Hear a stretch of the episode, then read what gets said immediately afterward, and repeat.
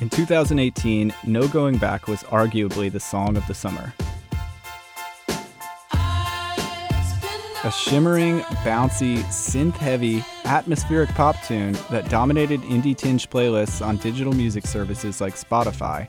The song was the product of a 27 year old, almost completely unknown artist who'd been toiling away in his home studio. Instead of traveling around playing shows, I could just like kind of travel around the internet sharing my music. He goes by Yuno, and that home studio? It was a bedroom in the Arlington neighborhood of Jacksonville.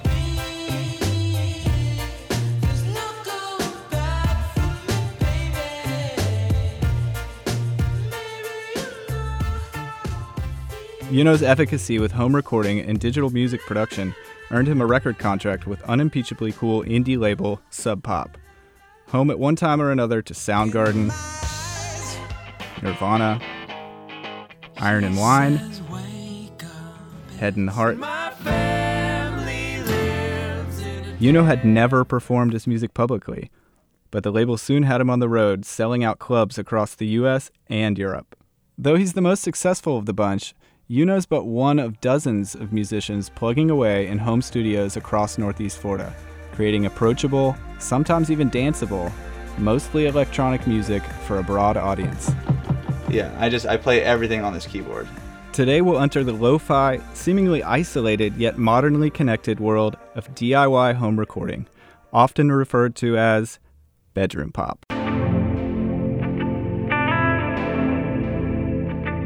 This is the Voidcast from Void Magazine and WJCT Public Media, where we cut through the digital noise and subvert the algorithms, taking you on a locals only journey through the history and contemporary vibrancy of music from Northeast Florida. I'm your host, Matt Shaw, editor in chief of Northeast Florida culture and lifestyle magazine Void.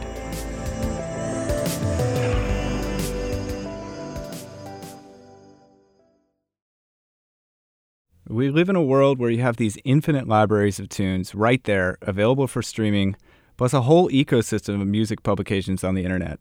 I don't read them all, but I feel like I'm pretty tapped in. So the first time I heard Yuno, or should I say heard of Yuno, was via a Sub Pop newsletter in my inbox that said something to the effect of Sub Pop signs Jacksonville's own Yuno. My first thought was, huh? Jacksonville's own? Our Jacksonville? So I listened to his most streamed song, No Going Back, which at that point had like 2 million plays on Spotify. It has 17 million now. And I had that feeling like maybe I've heard this before. Maybe I thought it was a Tame Impala song, but maybe it's just so catchy that it just sounded familiar the way catchy songs do. It's really reminiscent, uh, like most good pop songs are, I think, where they they stand out while blending in. A friend of mine, Glenn Van Dyke, she's the creator of the Jacksonville Music Festival Winterland and founding member of seminal New York garage rock band Boy Toy. She had a similar experience with her discovery of Yuno. All those um, uh, synth pads with a leading melody that gets stuck in your head, and it's like you hear it and you think you've heard it before, but you can't quite put your finger on it. When you hear bedroom pop, it's kind of uh, it was an underground term for a while, and now it's like kind of come to the forefront. What what do you think about when you hear bedroom pop? It's I think that it's um it's it's it's making use of what's available to you within our consumer market of, of recording equipment. You can go and buy an interface, and and it's so much recording your songs and getting down your ideas is so much more accessible than it ever used to be. And I, I whenever I think bedroom pop, um, you think of something that's uh, usually like a, a solo person um, creating the beats, the music, um, being alone in a room, uh, making songs that are evoked by those feelings of you know being like by yourself, um, and that having a universal translation and, and connecting with people who have had similar feelings or have creative thoughts alone also.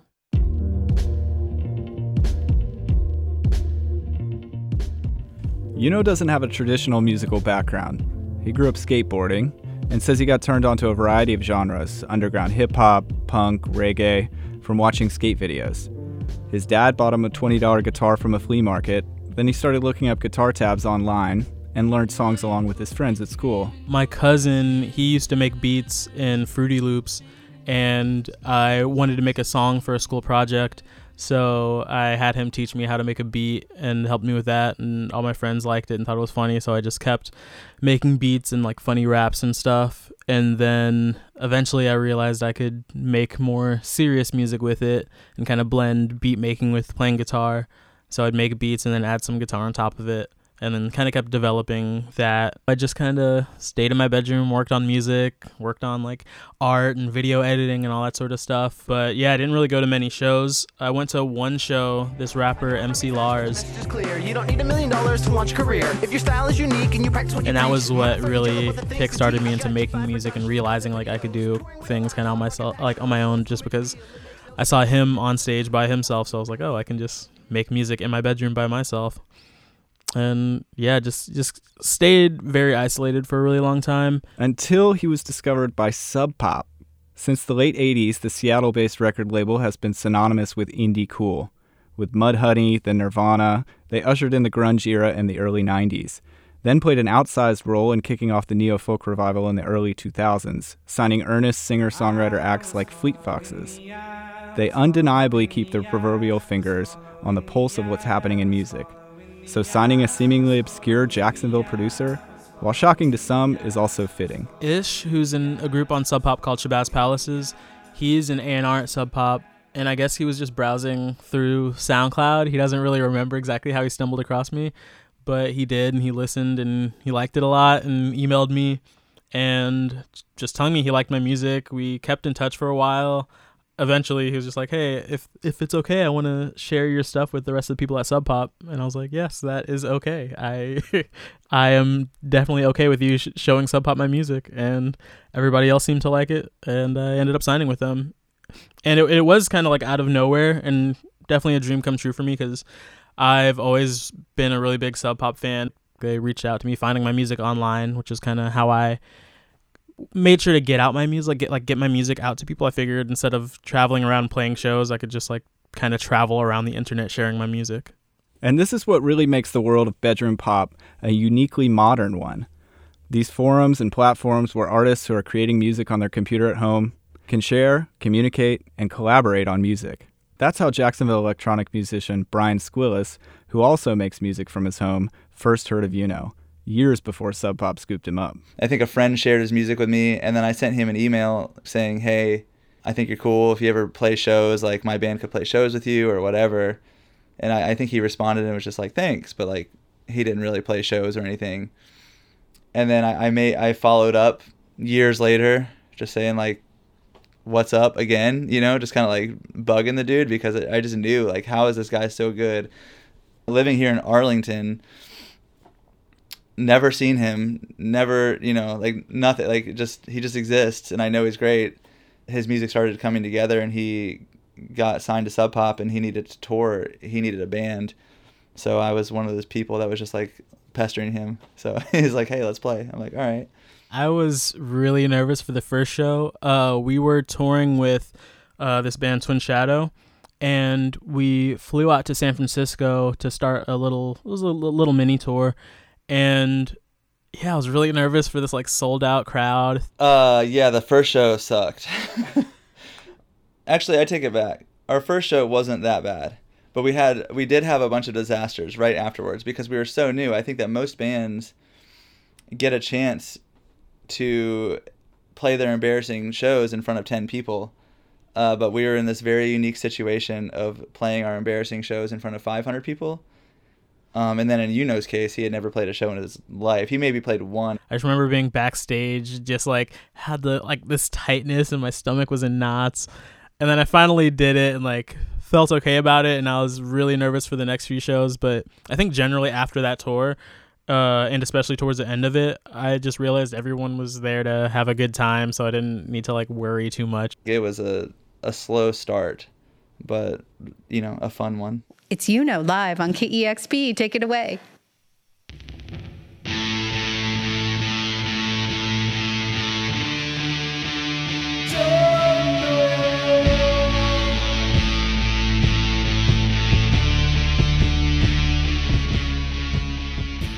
Squillis was uniquely suited for the task.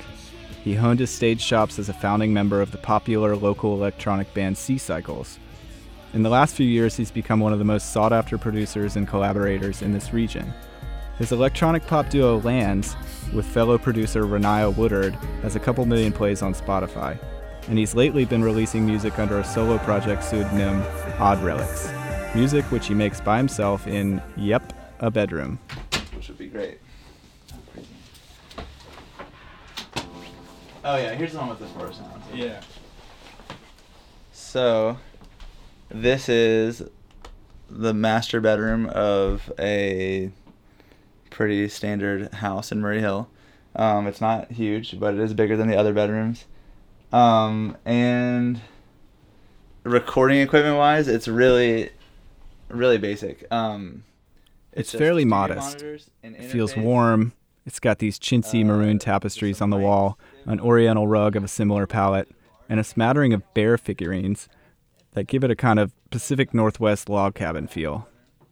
The trappings of a musician's space are evident a couple guitars, some sound paneling, a piano. But if you're picturing Phil Spector's Gold Star Studios, you're lost. Squillis's wall of sound is a desktop monitor and a couple speakers. I really just like soft lights and I like dark red and I like patterns. I just like things to feel cozy. But my studio has been an evolution. Like it started in like the breakfast nook area of a house I had and then was in a living room and it's been in my bedroom before. So, but wherever it is, just these certain things follow it around like my little bear statues, they kind of go everywhere with me. It's just an easy way to make something feel at home, like it's my place, you know. How many hours a day do you spend in this room? Uh, it depends on the day, but I would say between two and six hours a day. Within the digital ether of the internet, there are entire networks of musicians like Squillis, sharing sounds or samples cribbed from all manner of sources vintage musical equipment, old records, even nature. On Reddit, there's a, a community called We Are the Music Makers, and people will post uh, found sounds. Like, so this guy went out into the woods and uh, with a field recorder and just got a bunch of samples of kind of sounds in the woods and then put it out for free for people to use. And so if you just hear what it sounds like with nothing, I can add a little delay to it, or I can kind of manipulate the EQ. Let's see.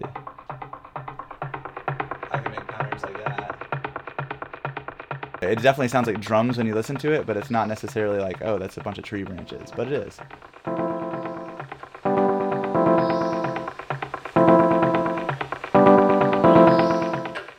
Every one of these sounds in this song specifically, other ones I use other instruments, but every one of these sounds can be performed on this keyboard. So these this sound was performed right here the same way that this sound was right here like these. Like i'm just yeah i just i play everything on this keyboard. I'll turn this down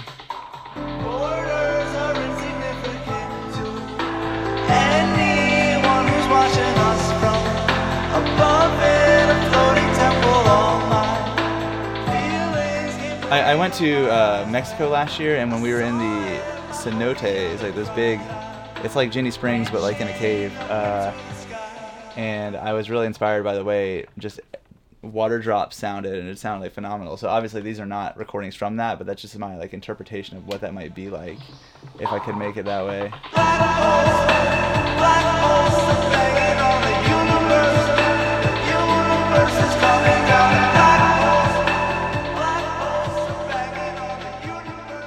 you know, once an idea is sparked, just to be able to come in and dive into a project, um, it must feel freeing because I know you've played in bands before where it's more collaborative.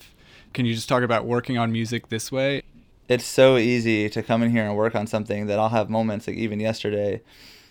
I didn't have a lot of time and I was watching a TV show and I was like, I'm not going to work on music this morning. I'm just going to watch this TV show. And something about the song in the TV show just got me really stoked. And I was like, maybe I should just work on music right now. And I just came right back here and I worked on something for let's say 15 minutes and just let it go. And what I ended up with was just like a, a chord progression and a series of synth textures I created.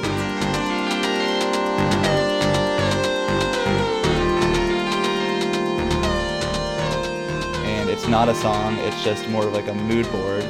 But I did it in 15 minutes and that was that. And I may not touch that thing for another year, I don't know, but like it got done.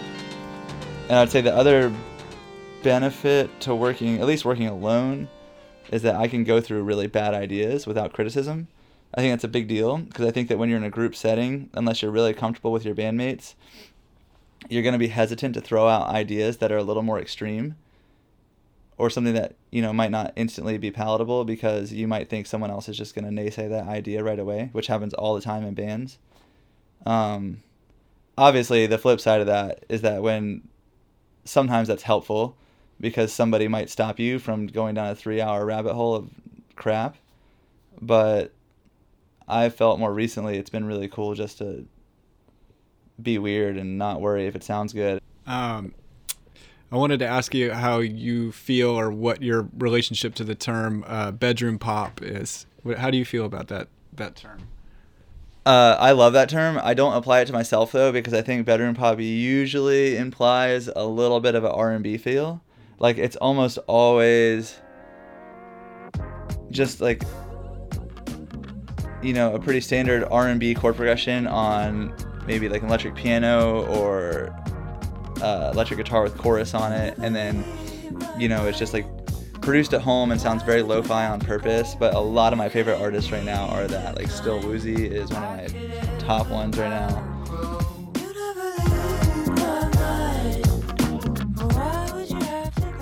I have zero issues with the term. Um, I think that I make music in that way, but I don't know if it ends up sounding like that.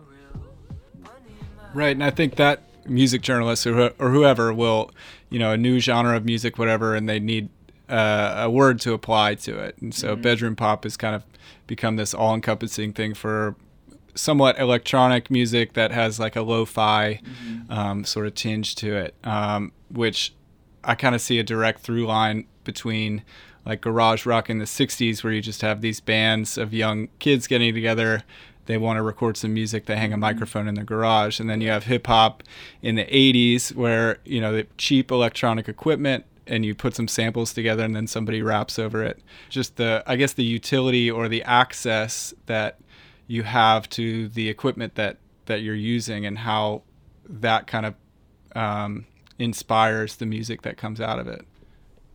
Yeah, I think that I think in a lot of ways there's similarities to this world like there is to photography.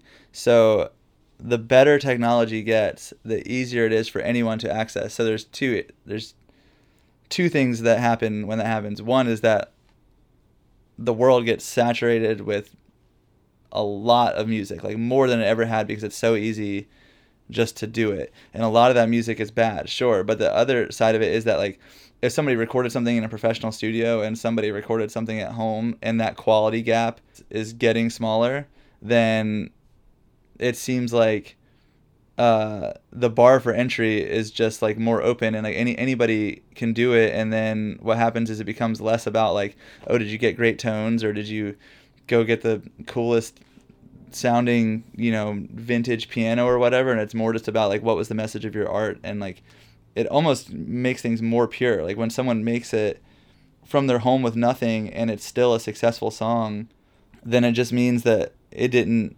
need all these accessories to be real or to be relatable to people that want to hear it. And a lot of the best music right now is that way.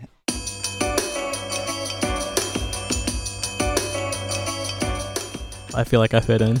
you know again I feel like it's a very broad term, so maybe not everyone would feel like they fit into it, but it's just like it's music I make in my bedroom, so it's literally bedroom music, and I think I make pop music, so I'd say it's bedroom pop. Like that, that makes sense. It's still my bedroom. Uh, I I'm I'm working on music in my bedroom like right now, pretty much. Uh, I just stopped.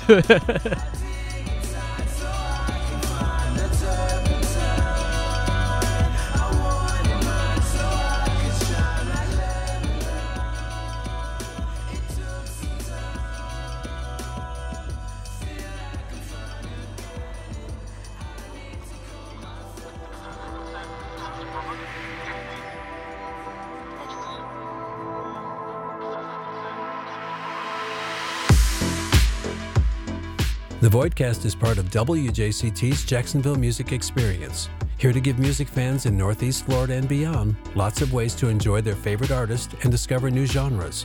On the air, online, on demand, and in person. It's three streaming music stations, TV and online performances, and the WJCT Soundstage series. Check it out now at wjct.org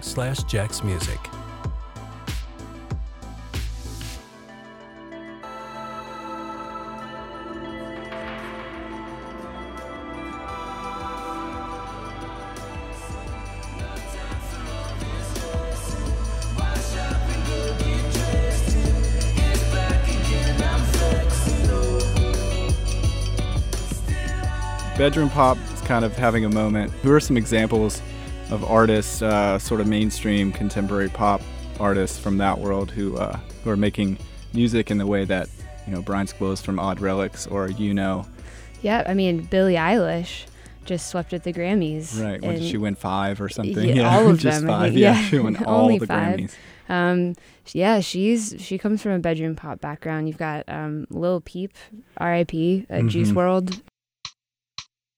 Uh, there's this uh, artist called Clairo, which uh, I just heard about when doing some research. Bedroom pop. She signed a Father Daughter.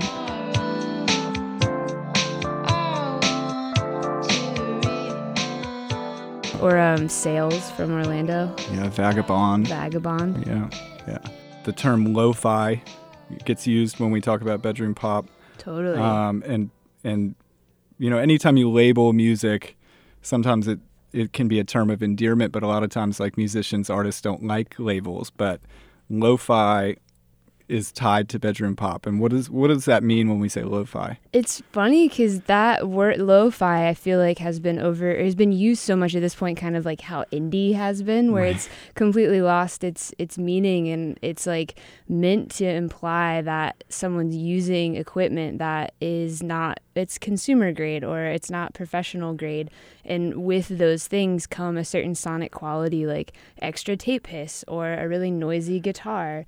Um, and it's now, you know, those are very indicative of bedroom pop, I think, because those are the equipment that is really accessible and Mhm. also the resurgence of people wanting to create that, you know, becomes a, a paradox of it's called lo-fi. It was a it was a degrading term in the 70s because you couldn't afford to be in a fancy studio, but now that silver tone tone is sought after. there's another artist uh, here in northeast florida i think we both uh, know and and like very much uh, sailor goon can you tell us about uh, kayla um, aka sailor goon Yeah, her they her also her vocal delivery is really striking to me.